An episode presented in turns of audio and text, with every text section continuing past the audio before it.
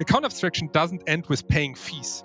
If if you have a smart contract wallet, but all dApps still assume you have a private public key account, we have not solved account abstraction.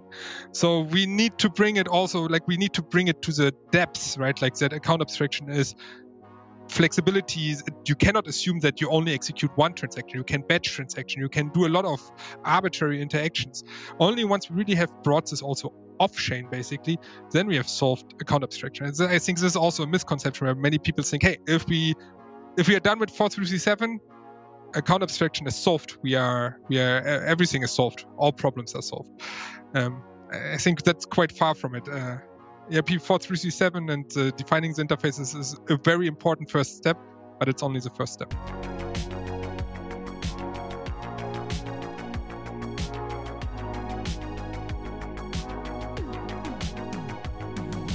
Hello and welcome to another episode of Devs Do Something.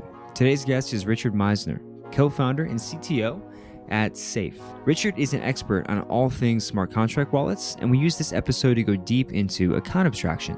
In particular, we discuss the Safe contract architecture and how things like Safe modules and smart contract wallets work under the hood from a developer perspective. The Safe team has rolled out a ton of new libraries in tech that make supporting smart contract wallets and AA a breeze, and we discuss them as well. We also got into other areas of what Richard and team have been working on at Safe for a while, so we, we we did a little detour into things like signature schemes and also solving the problem of blind signing or YOLO signing as it's sometimes called, which seems to be just uh, an interest that Richard has on the side. And we got into how Richard thinks thinks about developer careers and also things like smart contract security. I think that early career devs will get a lot out of those portions of our conversation. And then the final thing we did in this episode was dispel some myths about account abstraction. ERC 4337 is not a silver bullet. Uh, and smart contract wallets don't automatically mean things like uh, gasless transactions or, or, something like that. All of those things are possible and made possible by smart contract wallets, but I think it's best to think about AA as more of a general movement toward building a better user experience for Web3 with smart contract wallets and other infrastructure, like what Safe is building, leading the way. So you'll get all of that and more in this episode. And if you're curious about smart contract wallets, both as a dApp developer, smart contract developer, just researcher, or someone curious, I think you'll get a lot out of this episode with Richard. So sit back, relax, and I hope you enjoy.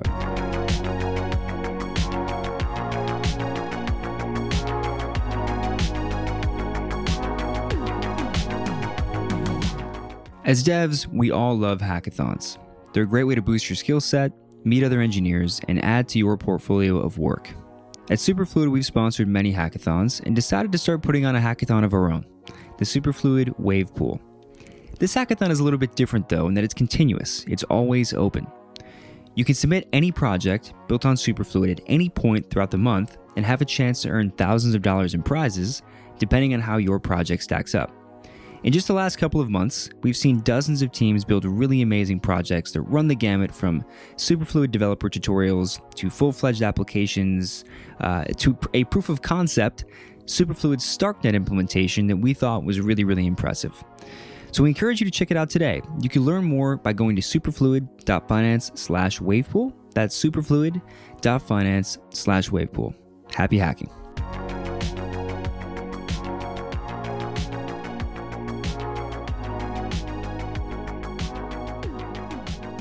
All right. We are here today with Richard, one of the co founders of the Safe team. How are you today, Richard? Hey, Sam. I'm I'm good. Busy day. I mean, today, uh, timing wise, we just did the announcement and the launch for the new Safe Core and the Safe Landing. The basically announcing what we want to achieve and what we have been working on for the last couple of months.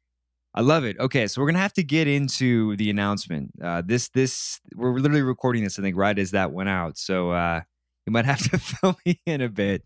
But um, before we we get into that and we get into some of the the lower level lower level technical aspects of what you guys have built over the last couple of years, and also some of your thoughts on account abstraction, which I'm sure we'll get into at some point. Uh, the first question we ask everybody is how they got into this industry. So, Richard, how did you get into crypto? Connections. Actually, was um, I, I I come from the same university as Stefan from Gnosis, so Stefan George. So then after my pre- the previous startup that I was working on, it was actually completely different. It was a teeny video app, something like TikTok, just a couple years earlier actually. And I was like, okay, um, what now? And Stefan was like, you know, join us, right? Like, and so this is basically then how I got into it, and um, I like I fell in love with uh, actually the open the openness of the Ethereum space. So this is really the tech stack and the openness of the all the projects and how they interact with each other. This is this is what really made me fall, uh, fall in love with the Ethereum community and the Ethereum ecosystem. I love it. I love it. Yeah, it's definitely different. Uh, uh the precursor to TikTok is very different from self custodying crypto assets, right? it's, it's uh, two different two different universes. But um, what were you were you with the i mean i'm assuming you were with the, the the safe team from the very beginning. You guys have had like the, the gnosis and the safe side right? You used to be called gnosis safe.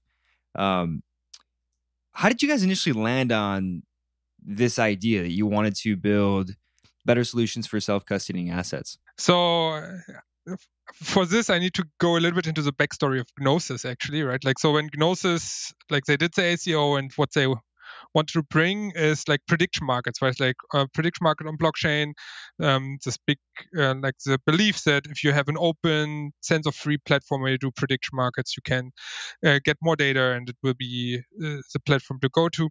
Um, but there were a couple challenges, right? Like even for prediction markets, you need a lot of people that uh, participate. You need like the, the people that have the knowledge to participate, and then the tokens and like there's a market mechanisms for the outcome tokens of the prediction markets.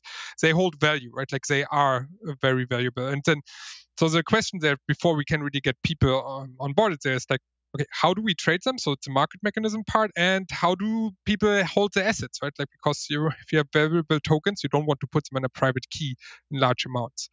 And this is where then um, at gnosis and uh, where actually Stefan really said, "Hey, look for for our ICO, we built this multi-signature wallet, and we believe in our multi-signature wallet. How can we bring the same concepts to the masses, right? Like how we want everybody to have a multi-signature wallet. Everybody should um, take advantage of these um, security concepts and also some of the flexibility concepts because even the original multisig already had this daily limit where you could say up to a specific daily limit you don't require any con- um, complex approval structure. And this is how the safe started, right? Like this really, okay, how do we bring this multi-sig to the masses? This is where then, okay, let's build a safe. Safe um, had different assumptions than the original multi-sig from Gnosis, where it's more more gas efficient, more off-chain, um, more flexibility, more extensibility. And this is yeah how we then got into the into the safe space. At some point, it developed into this that the market mechanism part became CowSwap, the um, the asset management part became the safe project. Both of them now independent projects. Gnosis uh, focusing a lot on also this uh, on the Gnosis chain and DAO tooling, right? Like all this is the with Gnosis and a lot of other very interesting topics that they have to talk about themselves. Um, but yeah, so this is how we then focused more purely on the Safe project and became independent. I love it. Yeah, yeah. You guys have definitely produced a lot of interesting things out of the the initial group that worked on this uh, this initial project, right? So it's it's cool to see. But you mentioned uh, like safe as it is today, like part of the vision behind you actually doubling down and deciding to like really build high quality tooling here. Like you wanted to build something beyond just a standard multi sig wallet as they existed a few years ago. So, can you walk? I mean, this is a technical show. Our listeners are going to be technical. They're going to be interested in in building on top of what you've already built. Can you walk listeners through, for those who aren't familiar, just like the basics of the safe contracts and how the general architecture works? Yes. Um, let's try uh, where do i start so at the core right like we believe in that the safe contracts should be super flexible so you can extend it with other contracts but we want to have a very secure default, let's say it this way, right? Like even if you don't add any plugins or modules or whatever you call it, there should be some security. And this is so at the core, the safe contract provides this multisig, right? Like this is also where it's the most well known for. It's really that it um, provides multi-signature functionality and actually this how you execute transaction. This is allows you to in the past we called it meta transaction, right? Like it uses meta transaction. Nowadays you would call it account abstraction. Um, different word, very similar things. But yeah, this is um, yeah. So actually, we enabled this from the get-go, right? Because we believed in that it's essential for the user experience to have multi-signature with meta transaction or um, enabled. So this is the very core. But then we said, okay, for certain things like you want to have a daily limit, um, different token standards require different interaction interactions with your um, wallet contract, we provided extension methods. So actually, you can register modules, and these modules allow you to define your own rules how then you can execute transactions through your account. This is, in the end, very simplified. A module is just an address that you whitelist, and this you then have to trust this address that it works properly. We have one module from our side provided, which is the allowance module, which is exactly as a daily limit before you can give a specific key. You say it has an allowance, a monthly, a daily, or like, I think up to a year we allow it, which is then renewing or it doesn't renewing, depends how you configure it. And then this can be used by, they don't have to be an owner, anybody can use this. this um, let's assume you have a, a company account with millions of dollars, but you have um, the HR department wants to have $100 per month to buy cake for the team to motivate them, then they could have their allowance there to buy the cake, right? So this is a nice part. But there, it provides also a lot of like theoretically uh, unlimited possibilities there to automate this. We in the past the um, the market mechanism team. So formerly it was like the DX, uh, the Dutch X team there, they use this to automate how they fund their auctions on the Dutch X, right? Like they could, why any interaction with a safe, you would have to require more manual thing, but this, there was a bot that could fund on a specific contract or auctions, which allows you automation. Um, similar to actually how the Gelato team allows automation, which is something that all users are used to from Web 2, right? Like we are used to that certain things happen automatically. And uh, with a private key, this becomes a little bit tricky. Um, so this is where we have the automation. Um, yes, so this is, I think, the biggest and most powerful integration. Um, but yeah, we also have some other integrations which allow you more on a like this is an execution side where it's more on the read side in the sense of when a contract calls into the safe, you can define what should happen because the arbitrary contract calls can be done to the safe. Um, and you can adjust the logic. One example here would be um, there's EIP 1271, which is actually also very important in the account abstraction standard, which allows you to define how should a wallet contract um, verify a signature. I mean, there's this common problem that smart contracts cannot have really the traditional signature, but there is um, this way you say, hey, the contract should provide an, a method called is valid signature, and then you can the contract can decide how to validate the signature, right? And the default there is that we do the normal multi-signature check, but theoretically, also there you can extend it to say, hey, look, I write a I write an implementation of this method that checks for which address are we verifying a signature, right? Like, is it CowSwap, for example, and therefore on CowSwap, I allow a specific key to do certain interactions, or is it snapshot? Snapshot a different key, but also allow. Or is it something I don't know? Then please, full security. Also, owners have to confirm this message. Uh, this message, right? Like, and this flexibility is also something that we provide. And yeah, in the recent, most recent version, we also added then something called guards, which allow you to add additional checks that should be performed before each transaction that you go through the default flow. And this allows you, for example, that you say that you limit certain interactions, or that, um, like for example, um, if you say you want to change the configuration of the safe, this would require um, that it has been announced a week beforehand or something like this, right? Like you have this possibility to in, um, limit further this. And these are the three uh, current uh, integration points where we really say, hey, you can use these to arbitrarily extend the contract. Um, and make the most like like or adjust the safe to the use case you want to cover and um, yeah so this is at the core and i think our mission in the next years is a little bit organizing how to bring this or how make it possible to developers to easily extend this because obviously extension on a smart contract level is always critical on a security side right? Like this is something where we want to um, enable the developers better I love it. So there's a lot there that that I want to unpack for the next couple of minutes, right? So I'm going to go back a little bit though first. You said these modules, and right, a lot of people have made these modules. Us at Superfluid, I work on the Superfluid team, sponsor this podcast. We have a Superfluid module where you can go in, you can create streams inside of the Safe app, right? what are these modules? You said they're whitelisted addresses, but like, does this mean that I have to, uh, like, are, are you creating a new contract when you create a new module? Are you just like, like, what, what exactly are you doing under the hood? I think the most common case is that a module is a contract that you then, and this contract then calls into your safe using a predefined interface. To be 100% correct, it doesn't have to be a contract, right? Like if you would say you want to use a module as you trust um, your DevOps and they should have an admin key, you could actually also use it as an admin key. Actually, a very nice um, spin on it is you could say if you use a safe as a module of another safe, you have social recovery to some extent. Um, because you could say that this other safe then just other it's controlled by your five best friends and therefore they um, they control and uh, they can help you recover the safe right like and um yes so in but yeah this is i think a very special case in the most common cases it's really like uh, how you mentioned it right? Like the for a very specific use case you create a contract that has um, specific access mechanisms or use cases um, like I mentioned before, the example was where you fund a specific auction, where you say it's always the same address that we are sending funds to, and then we do a specific contract call um, that then allows you to, uh, or it allows the safe to trigger the send and therefore it's extending the functionality of the safe. Makes sense.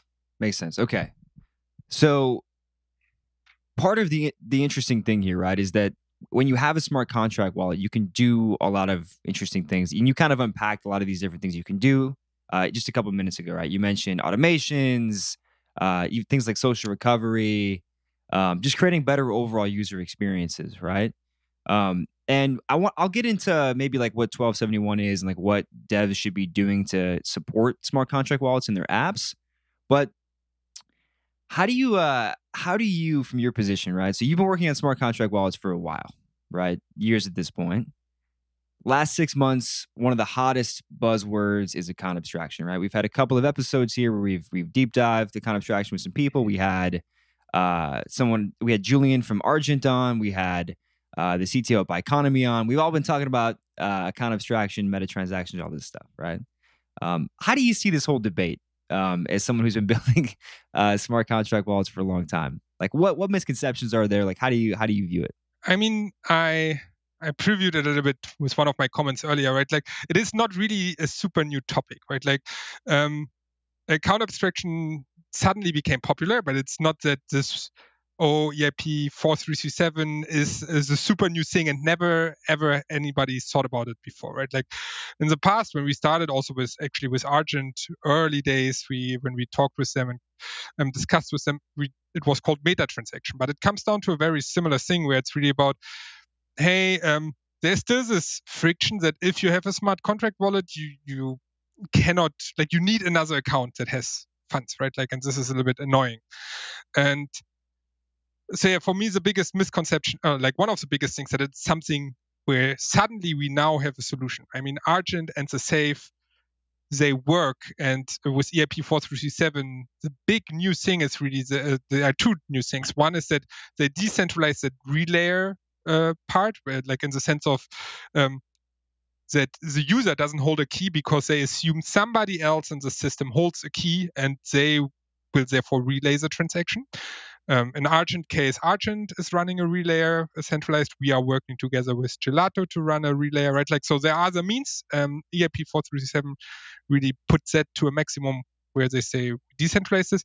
And another very important thing that EIP 437 is doing is really defining an interface, right? Like, which is actually, if we look at uh, ZK Sync, they also have their interface, and other teams, um, Starknet also working on this, right? Like they define this interface. What method should you provide to verify and uh, the signatures and pay fees and what method should you provide to execute a transaction. And this is where this is cool this is good important to push this forward. Um, and i think the second other misconception for me is that this it, it, like this what i just described what eip 437 does like the defining the interface decentralized relaying that this will solve account abstraction. Um, you hinted at it also a little bit when you talked about you want to sh- uh, you want to mention what dApp developers have to do to support smart contract wallets, right? Account abstraction doesn't end with paying fees. If if you have a smart contract wallet, but all dApps still assume you have a private public key account, we have not solved account abstraction. So we need to bring it also like we need to bring it to the dApps, right? Like that account abstraction is flexibilities. You cannot assume that you only execute one transaction. You can batch transaction. You can do a lot of arbitrary interactions. Only once we really have brought this also off chain, basically, then we have solved account abstraction. And I think this is also a misconception where many people think, hey, if we if we are done with 4337, account abstraction is solved. We are we are everything is solved. All problems are solved. Um, I think that's quite far from it. Uh, ERC4337 and uh, defining the interfaces is a very important first step, but it's only the first step. Yeah, it's also uh, it's also a standard, right? So people have to adopt it. You know, like ERC20 is a token standard, but nothing's stopping you from making a different token that doesn't uh, uh, comply with the standard, I suppose. So okay, so you mentioned that the way you're approaching this relayer thing, right? So part of 4337 for people like yourself is I'm sure people might be asking you, like, all right, like now that this is a standard, how is Safe going to support this new interface, right? And it sounds like what you're doing is when it comes to the like the relayer, you're, you're working with Gelato to actually create a decentralized process for relaying things like meta transactions. Is is that is that right? Is there anything else you're doing there? Like I know there's people there are people trying to build like paymaster contracts and like I talked to Biconomy and they're going very deep into this direction. But uh, can you speak to anything else you might be looking at on that front? So in general, how I mean our SDK or our approach is right like that we want to be agnostic right like we we start with a reference implementation and there we want to use something that is available on many networks easily usable and there currently gelato is was a start the partners that we started with that we launched with right? Like because they are available on any networks they allow easy sponsoring of transactions and they have a good knowledge and support for the safe even if you don't want to spend a, uh, sponsor transaction so for us a good starting point. That being said it makes sense to like we are agnostic and we are open to also then see okay what other mes- uh, methods are there to relay transaction right? Like having eip 4337 at one part of this relay or like an alternative to gelato in the relaying um, you know relay kit how we call it is definitely something that we want to push forward. the same, there are other relays We have Open Zeppelin provides a solution for relaying. Um, Infura provides a solution for relaying, and all of them have different um, like cater towards different use cases, right? Like um, for um, the Open Zeppelin one, it's way more integrated into the Open Zeppelin stack, how you can monitor and how you can um, then submit transaction and have security aspects there where ITX is more integrated into their whole Infura tech stack, right? Like, and depending where you want to live and where you want to go, and different solutions have their their value, right? Like, and ERC4337 as a super decentralized one, definitely something to to look forward to and to integrate because decentralization is obviously a big part of the safe project. Makes sense. Makes sense. So, okay, so on the, and this is something you also alluded to a, a couple minutes ago. DApp developers haven't really made use of what's been possible for a while, right? When it comes to smart contract wallets, and even things like uh, like automations and social recovery and, and things you can get from using smart contract wallets and supporting them. So what what should what should application developers really need to know here? Like if they want to create the best possible user experience that's in line with these principles that people are now calling account abstraction and they want to make use of smart contract wallets to do so, what do they need to change about maybe just A, their mental model for how an application should work, or B, like the actual concrete uh, user workflows that they're supporting in their dApps? Uh, what what should app developers be thinking about? Yes, I think the the very most important part is really about this thinking that you what is the signature, right? Like, how do you authentic, uh, authenticate with a smart contract? They provide you a signature, but it is definitely not a signature where you can call ecrecover on and you get a um, you get the sender, right? Like the uh, account signing its address for the account. And I think this is still the biggest thing where there needs to be a shift because this is not only not taking advantage of smart contract accounts, it's actually breaking compatibility with smart contract accounts, therefore stopping account abstraction in this regard. And then the next step is really that, and maybe it's a little bit um, I'm not sure if it's the best way to say, but it's not really on the dApp developers solely, right? Like but it's also on the standards, like on the library developers, actually, that we need to provide the dev developers with better standards, right? Like, and this is actually a very lengthy process. If you look at the discussions around, hey, we want to have an RPC call. We currently, if you want to send a transaction, you have like e-send transaction, right? Like to send it to your wallet. And we, you want to have another RPC call where you can send multiple transactions to the wallet, right? Like it sounds simple, it's a process that has been ongoing for at least two years discussions around such an rpc standard where still there's no common standard where um, all the wallet developers can align yes this is what we want to support right? Like so it's actually quite a big push where the wallet developers and the tooling people like ethers and web3js they need to come together and provide a good tooling to the developers because else um, it's going to be hard uh, because uh, there's else dApp developers would have to say, okay, now I develop for the safe, uh, and then tomorrow for Argent, and then I have special logic for each of them. And let's be honest, that's not really scalable, right? Like this is um, the only wallet for which people do this right now is MetaMask, and this doesn't help in this aspect because then people only start thinking about private and public keys again because that's what MetaMask is. Um, yeah. Okay. What? So what else is needed on the standardization side beyond? Is is there anything beyond the the the RPC example you gave, right? And one thing you're, you're 100% right about this, by the way, because when you as a as a DApp developer, like as me, me, I was someone who's just looking to do like uh, I was I was working on creating an example, right? Like create a super fluid stream uh, with a smart contract wallet in a way that basically makes it so that the user creating the stream doesn't have to pay fees. That's all I wanted to do, right? And you can do that in a lot of different ways, right? I can use your SDKs to do that. I can use Biconomy's SDK to do that. Um, I can get really advanced and try to use some of the more fringe op- options to do that, right? I can run my own relayer to do that. Um, so it, it's definitely complicated. But what else is necessarily necessary on the the standardization side? Like should should eat should like the ethers team think about supporting things in, in ethers? Like how do you how do you see all this? No, I think um, the ethers team is the second step, right? Like first the wallets have to get together, and it's about getting the wallets and pushing forward. And then I think um, while this, how do we do transactions? Probably also with signing all these, like also how do we provide? Actually, there's already a, quite a lot of tooling for ERP 1271, right? Like so that the developers don't have to think about okay, do I first try to verify it against the contract and then switch back to ecrecover? I think this is the biggest shift that these things we need to to some extent abstract them away initially right? Like um and then once we have them abstracted away they come uh, more naturally. We one example where we saw this happening is actually we we have this way that you can use um dApps inside the safe interface. And in the beginning we had a dedicated sdk which exposes all the functionality of the safe with batch transactions. You can use uh, contract signatures but it was like tedious. Developers did not really make use of this. There are a couple projects, like one inch, that really made use of this, but most of the project didn't, and therefore was little compatibility.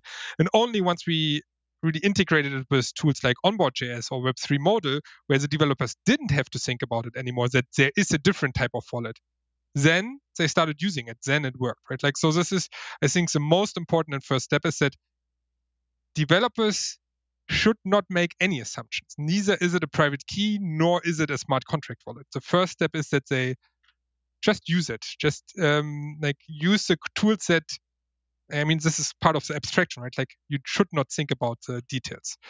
And then once we have this, then it's really about really pushing more standards also around hey should we should dapps be able to trigger recovery right like these are the how can we bring the more advanced stuff there really and um, should you have more conditional flows or stuff like this? But i think the initial problem is big enough that we can uh, that we need to solve this first before we jump to um, to this more advanced stuff. How do, how do we have exceptional flows?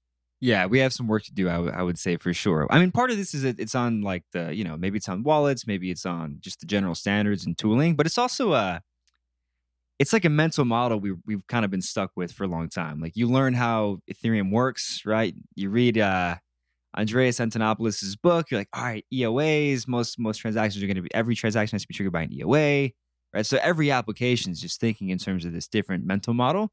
I think it just might take some time to even break that. Um, so no, that, that that's definitely interesting. On on the signature side, I saw you involved in a a forum the other day. I don't know where it was, but there's an, another EIP on that that's uh, for like trying to solve this YOLO signing problem where uh, people using these Web3 applications just get, uh, you know, they, they see a bunch of data that they're about to sign. They have no idea what it means, but like, you know, they just YOLO sign, right? They just sign it. So EIP, I think it was 6384 is supposed to help with this problem. And I saw you point out that there's a, one of the latest Solidity versions has dynamic expressions in that spec, which is pretty cool. I discovered that through this forum. But what what is that EIP and and and you know why do you think it might be important? Yes, I mean, it's always this point of what is YOLO signing, right? Like, um, it comes down to, and in the past, this was very, very much, I think, where it really originates from is if you sign a transaction with your Ledger hardware wallet, you sign a really normal transaction, you're like, oh, damn it, I don't want to click this 10 times on my Ledger wallet. I just say confirm, right? Like, and then your funds are gone. And this is where, like, okay, the why nowadays for normal transactions, all the tooling is there that MetaMask tells you, hey, this method is what you call, you set this approval, do you really want to do this? Actually, when it comes to signatures, people are still in this mode, hey, I'm just signing a message. Nothing can happen, right? Like, and I mean, uh, big kudos actually to MetaMask because recently they shut down their original implementation of eth_sign, where you could, as a dApp trigger, signing of arbitrary messages. So you could actually let the users sign a transaction and the users would just see, hey, you're signing something, not submitting a transaction. You're like, yeah, I'm just signing. And you could sign arbitrary transactions. They turn this off. It's a very good move. But yeah, it's still this point where contracts are using signatures, right? Like uh, to authenticate uh, interactions. So that because it's a very gas efficient way where you say, hey, we do as much as possible off chain so we collect signatures, and only when we settle something, then we move it on chain. Because you know normally this is where on chain is important when you want to settle something, and beforehand it shouldn't matter too much. And obviously, therefore, every interaction that you sign is important, and you should not just sign, hey, it's just signing, nothing can happen, right? Like, and um, that's there are multiple exchanges. CowSwap is one of the examples where you sign a message and therefore do an order, right? Like you say what you want to trade, and if you don't pay attention what you sign, um, yeah, then this goes downhill. You lose funds again, right? Like it's the same problem as in the beginning. And therefore, pushing a standard where it's, hey, how can we make it possible that users better understand what they sign without us having to go into our very long text messages, right? Like this is, um, I think there are some standards where where this was chosen to provide an, a better initial user experience because currently, okay, I have to go into technical details here a little bit. So there we have this EIP uh, 712 and EIP 191. And 191 is a Ethereum signed message. You see a long text message that you then sign. While 712 is you have um, like type data. So it's more like a struct. It looks like a JSON object when you want to sign it. And obviously, the long text for users is a little bit nicer. If you have a, if you put line breaks in there, it's nicer to render. It's a text, right? Like where if you render a JSON object kind of to a user, I mean, it's cool. Developers can understand what's in there, but for the user, it's not that cool, right? Like, and the EIP 6384 kind of tackles this. They say, hey, let's try to come up with some way to make this JSON um, easier readable. Um, because this is important, because if we look at sign in with Ethereum, for example, they explicitly decided against EIP 721 and uh, went for, um, no, 712. Uh, yeah, it's uh, for 712 switching it around. Um, and went for 191 because they said 712 is not readable. And that's the problem with EIP 191 is that processing a message or just uh, a long text message in a contract is close to impossible. And then you lose the whole flexibility again, where you say, hey, let's have conditional signatures. Let's, uh, for certain interactions, we have certain uh, different logic how we validate the signature. You lose this again, which is you lose a lot of flexibility, right? Like, and therefore, this this is really important because we need to make this we need to combine machine readable or contract readable in this case with human readable. Makes sense. And basically, what this is, right? My understanding here is like if this EIP gets some traction and people are like, yes, this is the standard we should all adopt. My understanding is that it's just going to make uh, writing good NatSpec that much more important, right? For devs that have external functions that will be called by users. Is that is that is that a proper understanding? Um, this would be at least one of the proposed solutions. There, it would be the case. Yeah, um, yeah. NatSpecs are a fun part. Um, a little bit anecdote on this one is that um, because I also in the first version of the safe contracts it was not the highest priority. So actually for this newest version that we will publish um, or that we're currently auditing, one of the big tasks that took us the longest time was let's add NatSpecs, proper one, grammar, proof, um, like where we proofread the grammar for all of the subcontracts. And this was a big task, right? Like in the beginning, I had so many typos in there, stuff not being 100% correct, where it's really, um, yeah, it's it shows also over time how priorities change, right? Like um, when 2017, when we wrote the first versions of the contracts, was let's save gas as much as possible. While now it's more like, hey, user experience, like let's you make the user understand what is happening, and NatSpec is a big part of this, right? Like so, yeah, definitely documentation and NatSpecs will become more important. But the EIP actually provides also alternatives where it's less about putting it completely onto the NatSpecs and into the contract and rather say hey can we have some other means how we can integrate with external sources so that we can um, make sure that even already deployed contracts can benefit from this. Because if you take NatSpecs, it's tied to your contract. If you deployed your contract before the standard became really um, adopted, then it will not work, which is kind of sad because there are quite a lot of good projects um, already out there that support EIP 712 and that would then not take advantage of this. Makes sense. Yeah, that that will definitely be uh, good if you can have some a little bit of backwards compatibility with it. So it's good stuff. Okay, so let, let's get into some more practical builder stuff, right? You mentioned at the very beginning of this, you guys made an announcement. I'll be transparent. I haven't seen the announcement yet because I think it literally went out the second we started recording. So uh, my understanding is this is like a developer focused announcement. So I'll let you uh, give us the overview and we can talk through it from there. Yes. So also uh, backtracking half a year, right? Like, I mean, we started the Safe DAO last year and we launched it, and it was like, hey, um, the starting or the official starting point now we are an independent project from the Gnosis DAO as a safe project.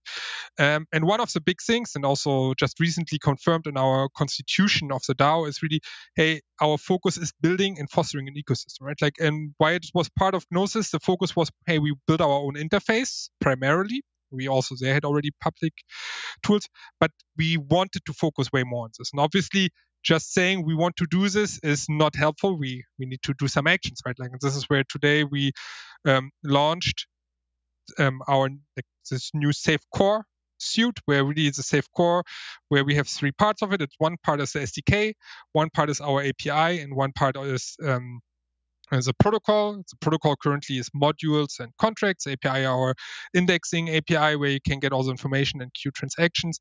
And the SDK then coupling this together where you can interact seamlessly with these other tools and even using external tools like Gelato for relaying or Stripe for onboarding and um, or we also integrate with tools um, wallet providers like Web3Auth to really bring an easy user experience um, to make it possible with just a couple lines of code to take full advantage of the of this account abstraction stack, right? Like account abstraction also in the sense of we want to have counterfactual deployment, we want to have an easy onboarding user experience, we want that the user has the flexibility to to use additional means of account recovery.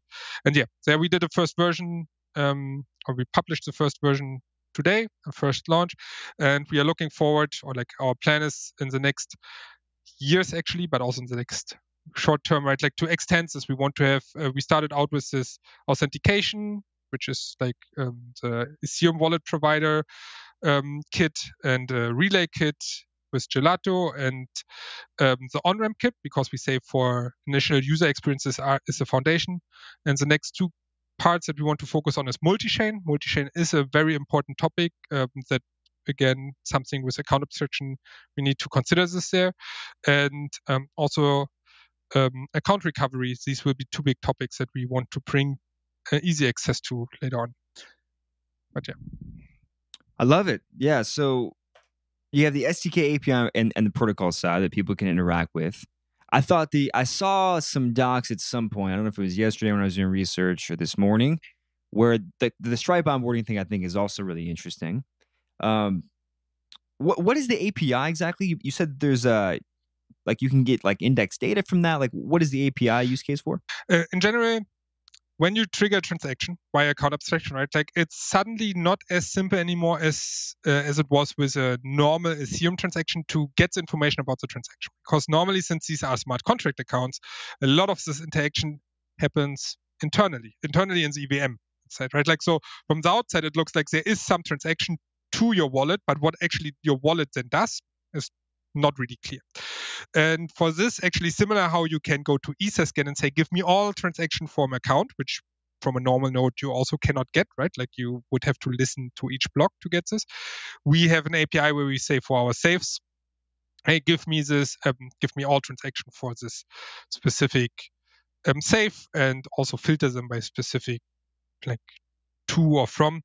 Um, and yeah, we we are running this because it's also used by our interface, but we also uh, expose this for um, all the other developers to use this because this is, I think, if you want to show your user uh, like the history of transactions that they have done also to your protocols, this is something that is required. Every user kind of is used to that they can see their transaction history on Etherscan, and right now with account abstractions, this is something where we um, where we have to also do some shift in okay, where do you get this information from? And also there in the long run, right, like there should be many alternatives, right, where we have our API that we run on a more flexible and custom um, setup. Obviously, there and there are other teams that also where you can do something very similar with um, the graph, right? Like so something where we also coordinate with them. Actually, the graph a subgraph was written by the Multis team, which is also building on top of the safe, where it's really you can get the same information there. It's just that our custom solution, since we also provide a lot of a, a couple chains where um, the graph is not running, for example, the newly launched Base um, network from Coinbase, right? Then therefore our own service is a little bit more flexible. But yeah, this is where also an important piece of tech stack for the user experience. Got it. Yeah, no, that, that, that makes a lot of sense. It's actually not something I considered, but it, it, it yeah, we're definitely going to need some additional tooling to allow people to easily trace transactions, right? Especially in this in this with this new mental model, right? It's going to take some uh, some uh, some adapting. But okay, so let, let's let's think about this from the point of view of a dApp developer, right? Let's just go to like a sample workflow. Like, how would I use each piece of this, right? So let, let's assume that I am someone who has a DeFi application and I want to let some completely non Web3 native person come in and use my product with as little friction as humanly possible, right? How would I use each of this, each piece of this suite of tooling to make this happen? Let's assume maybe I start out with the Stripe, the Stripe onboarding, right, to go from my credit card uh, or my debit card to crypto, and then move from there. Like, what would what would like a typical workflow look like if I used all of this tooling for the entire experience?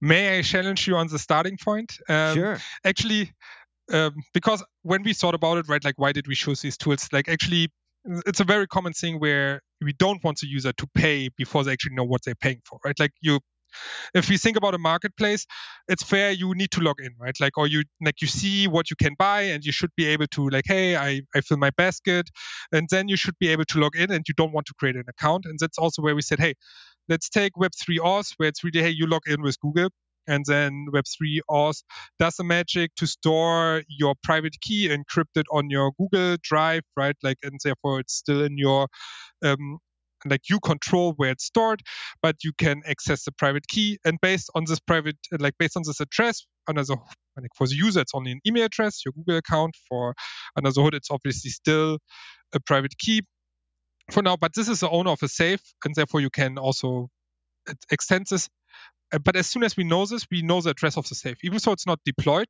This is like the advantage of counterfactual deployment, right? Like, so we can already start doing all the process and even say, hey, um, now you want to check out. So we say, hey, use Stripe to top up your safe, even so there is nothing yet, right? Like so there's no account yet. And then you can use this to fund your account. And in this last transaction where you actually then go with the um, with transferring the tokens or minting the tokens to the users, you would do this. Hey, okay, the, the credit card payment was done. You deploy the safe, and you and for the user, this should be just like two steps, and then they see the processing step, right? And this is where our SDK really provides you the method and the widgets to easily integrate this to to get started. The counterfactual um, uh, deployment is done under the hood, right? Like if you initialize it, you get the address, you don't have to worry about this.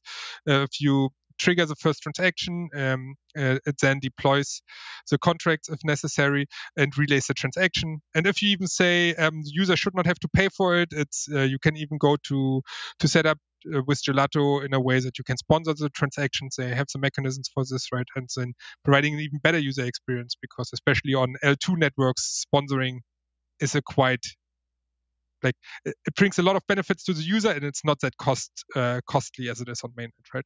So this is really where we want to go with a couple lines of code. You can provide this very nice onboarding experience. Interesting. So i think yeah you, you corrected me on that right? So so step maybe like zero is use Web3Auth to even log in in the first place. And i guess one other question i have um, you have to like before you even do any of this right? So even before step zero you have to actually set up a safe of your own separately, right? Like the SDKs don't allow you to just create a safe on demand uh, when you use Web3Auth, am I wrong about that? So it will not deploy it, right? Like, um, and the current setup is as soon as you have any address, you can derive a safe address. This is because it, we use CREATE2, which then deterministically lets you get the address. Um, this is especially so since it's the first version of the SDK. Long term, uh, theoretically, you can be even more flexible, right? Like you could generate a temporary key that is not exposed anywhere. And you know the address even before the user creates um, any account and then you replace it with the first transaction. And like really say you transfer ownership. Or you say um, you create an account that actually doesn't have any viable key and you say you have some recovery mechanisms. Um, i think this is how also in web 2 quite often it's done right? Like you get an account to your email address with no password because they say if you want your password back reset your password. Um, I mean, these are then the approaches that currently are not covered by the SDK, but we really want to provide because it should be depending on your application and what you provide, you can you require different security standard, right? Like it might be required that from the get-go you want you want the user to require multi-factor authentication or you say you know it's a game. You you play with in the beginning it's a tutorial. You don't need any assets. Do a temporary key so it's we can do the first interactions fast and then you move towards a more secure model later on right? And this is where we want to go and currently it's more it says hey yeah we, need, we use Web3Auth as a, our primary um, wallet um, provider or authentication um, provider and yeah but we want to extend this as one of our big goals. And also um, it will be something where we want to actively support external teams to integrate this right? Like it's the power of open source. Uh, i mean as i mentioned in the beginning that's why i fell in love with the ethereum ecosystem is because it is so open source. People can contribute to other projects. And actually it's also quite common to support these the, the developers that want to integrate. And that's where we have a big grant program or yes and the, we i think we announced it a while ago for this um, take back ownership um, campaign, but also yeah, moving forward, one big part of the funding that the Safe team collected is meant to go towards fostering the ecosystem and pushing the ecosystem also to engage with with the project. I love that. Yeah. So this is going to be interesting, right? You're going to have the ability. So someone like Aave, right? Blue chip DeFi protocol, or just any other application, right? Maybe it's a game or something like that. Let, let's take Aave as an example if I have a safe, right, I can if if I've enabled all of this, right? If I have a safe, I could literally just go to Aave, right? Just log in with Web3Auth, go choose the pool I want to provide liquidity to to earn some yield. Maybe I'm just testing things out. Maybe I want to borrow money. After I'm logged in with Web3Auth, I'm authenticated, right? My wallet's connected effectively. And right before I actually submit the transaction to borrow money or um, provide liquidity. I the stripe maybe maybe I maybe Aave built some kind of modal where the stripe thing pops up right in front of the screen. I get on my credit card, I put in my credit card number like I'm used to, and I can if Aave wanted to, they could even abstract the gas away. So if I want to provide USDC, I don't need to buy ETH and USDC. I could just buy USDC, provide my USDC as liquidity, and boom, I'm in the game without having to first go to Coinbase and then send the money from Coinbase to this wallet, uh, or maybe bridge it first and then go to Coinbase, or, and, and, and or send it then. Or sorry, go to Coinbase, buy the funds, send it to this wallet, bridge it, and then do it on L2 if I want to, right? So all these steps, we're going to basically abstract some of them away and make this much, much easier to do. So I think that's very, very cool. My, my understanding is there, there is correct, right? Yes, that is, uh, that's what it should be. And that's what we want to provide. I love it. I love it. Okay. So super excited for that. And as, as we get close to, to wrapping this up, I do have a couple other questions that that might be useful for just devs in general, right? People that want to learn from someone like yourself about how to build high quality applications, secure applications, and all that good stuff. So one thing I wanted to ask you is like you guys have a, a sterling security record, right? You guys have a lot of funds in safes. Uh, you seem to do a very, very good job with security. All of your audits seem to come back uh, with no vulnerabilities or anything like that. So, how do you and the team approach things like security? Like, do you have any processes in place that you think other teams should follow? Like, how do you, how do you look at it? I think we are quite defensive, I would say, which is good and bad, but especially on the very core, this I think it's required because we there have been in the past quite some incidents with wallets, um, and there we really say, hey, um, I think actually it's nothing super special. It's actually what I would recommend every smart contract developer high test coverage, right? Like make sure that you don't only test happy paths, you should also test the error paths, like what you don't want to happen.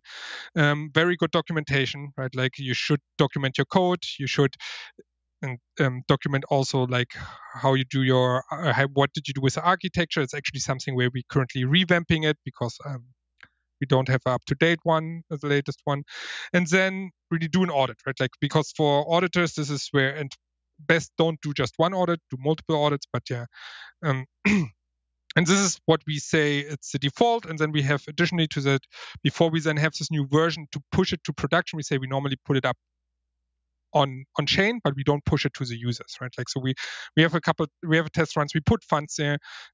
um, um, normally like we we upgrade one of our safes first, which holds funds, and therefore it's like a test run.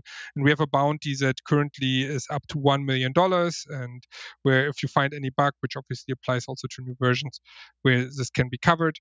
Um, yeah, so this is this is a default process. There are a couple things that have been done in the past, which we're also currently working on to reiterate on them. So in the, the very first version of the safe, so 1.00, we had a formal verification with runtime verification. And currently we are working on also to write and provide new rules and re- uh, formally verify our current contracts with Certora. So where it's really about, hey, we want to want to make sure that we have a framework when we write new code that we have uh, Certora provides basically formal verification as as a service, and we can integrate in our um, um, continuous integration pipeline. And so therefore we can uh, evolve the code.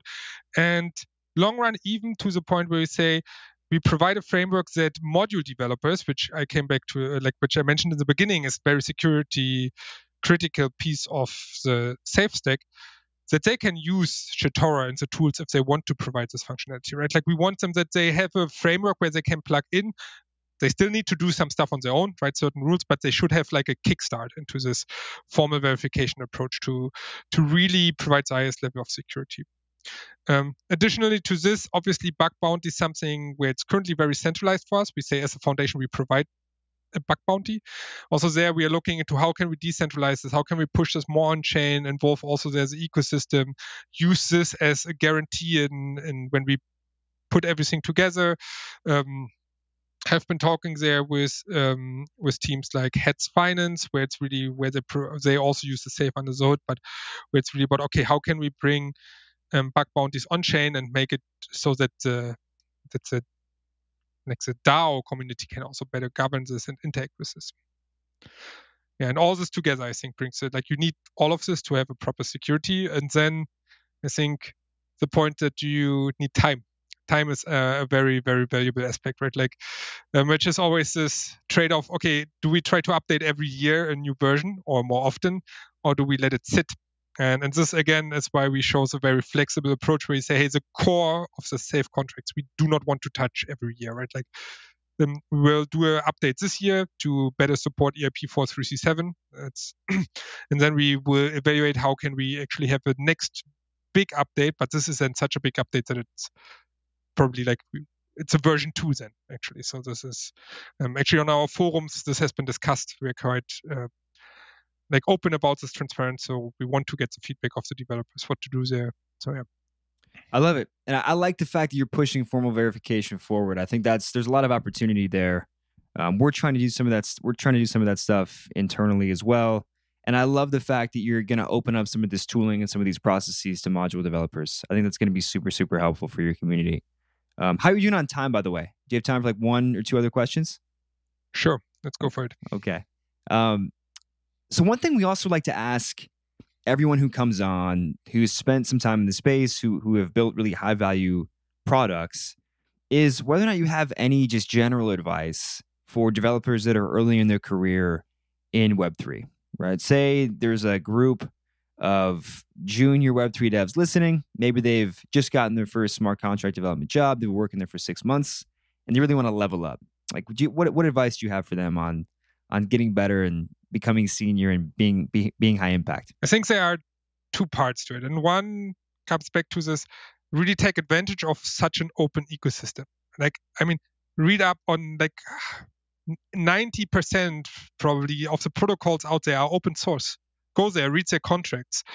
There's a lot of high value, super awesome protocols where you can deep dive into it and see all the nitty uh, gritty details, right? Like how they work. And this is not only for smart contracts, but I mean, also when you go to nodes, when you go to how the graph works with indexing, all of this is open source. So there's no secrets, and you you understand certain details why certain edge cases, which are important in the smart contract development, right? Like um, edge cases can blow up the whole protocol.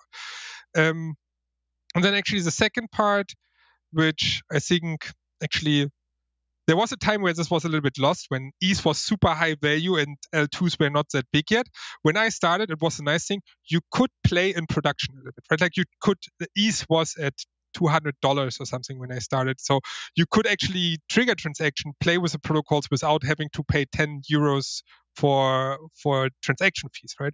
And this is coming back with L2s, right? Like it's this is a nice stuff about like also Polygon and when you look at also the other like roll-ups networks, it's not that expensive. Go there, play around with the protocols that are out there, look what happens, right? It is, also there super open. You it's not that you have to everything takes KYC process. Most of these protocols you need your um, you need a public key or private key.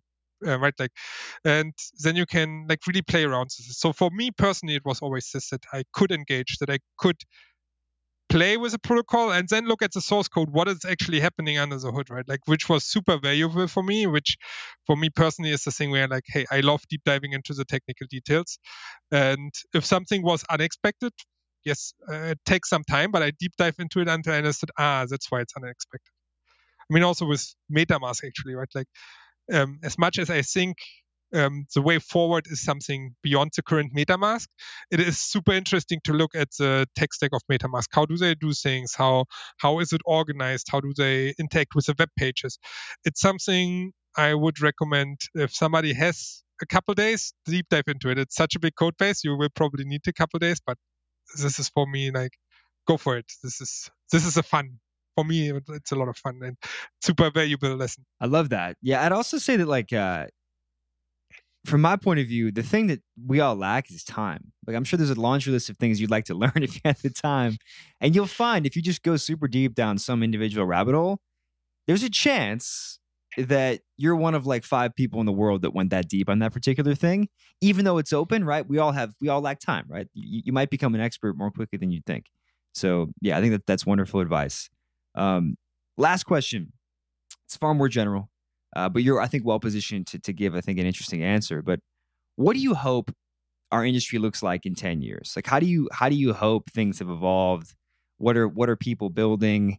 Uh, and like I don't know, what, how do you how do you see everything unfolding? I think what I hope is that um, when I talk, uh, tell somebody I'm working with crypto, that it's not like okay, so you're in the speculative market thingy, um, which is it's a little bit frustrating because I know there are people for that into the crypto market. I am not. I am for the tech stack. Um, yeah, so I, I like, yeah, I hope that this becomes just normal. I, I know that sounds maybe weird, but because you know a big part also of our living it that it is so special, but um, yeah, it should become a common thing. It should be accepted. Um, and uh, what I mean with acceptance really also there is a lot of this regulatory question. So I'd like the tech part. It's, there's a big tech part definitely, and a, a, lot of tech hurdles to overcome. But actually, there's uh, we have Christoph, one of the other co-founders of the Safe, who is very much focused also on the regulatory and legal part. This is still a big question. How does it play together, right? Like, and what is the way? Because yes, we can obviously just ignore everything that exists and go fully illegal and uh, unregulated, but is this really the solution to bring it to our parents? Um, and I think this is for me the hope. It's it's clarity. It's a little bit more normality that it's seen as something accepted, right? Like right now, it feels still there's still a lot of doubt and misconception, in my opinion. And I think this is what I'm working forward to and what I want to enable others to work forward to, right? Like to bring it really to to something that people don't see as super special, fancy, abnormal, right? Like this yeah, it's a good answer. I have a lot of the same hopes. It'd be nice to go to a holiday family dinner and uh, not get weird looks. So yeah. uh, but I'm with you there. Well, listen, Richard, thank you so much for coming on. We're super excited for all the things you're building. Uh, it's safe. I'm gonna go check out the SDKs and some of your new tooling and probably try to create some examples with it. So it's awesome stuff. Thank you thank you for having me. And you know, I have to do this final advertisement. You know, we are looking for help also inside our team, not only inside the ecosystem. So check out our um, our webpage and uh, what what we have there and what uh, positions we have. But yeah, we I mean we use help everywhere. It's a big project. Web three needs to stick together and push forward to the, uh, together. So I love it. All right, well, you guys you guys heard the man. Go check out the careers page and the uh, then the the safe side and see if you can how about the ecosystem. Cool. cool. Listen, thank Richard, you. thank you again for coming on. It's been a lot of fun. It was a lot of fun for me too. And then see you later.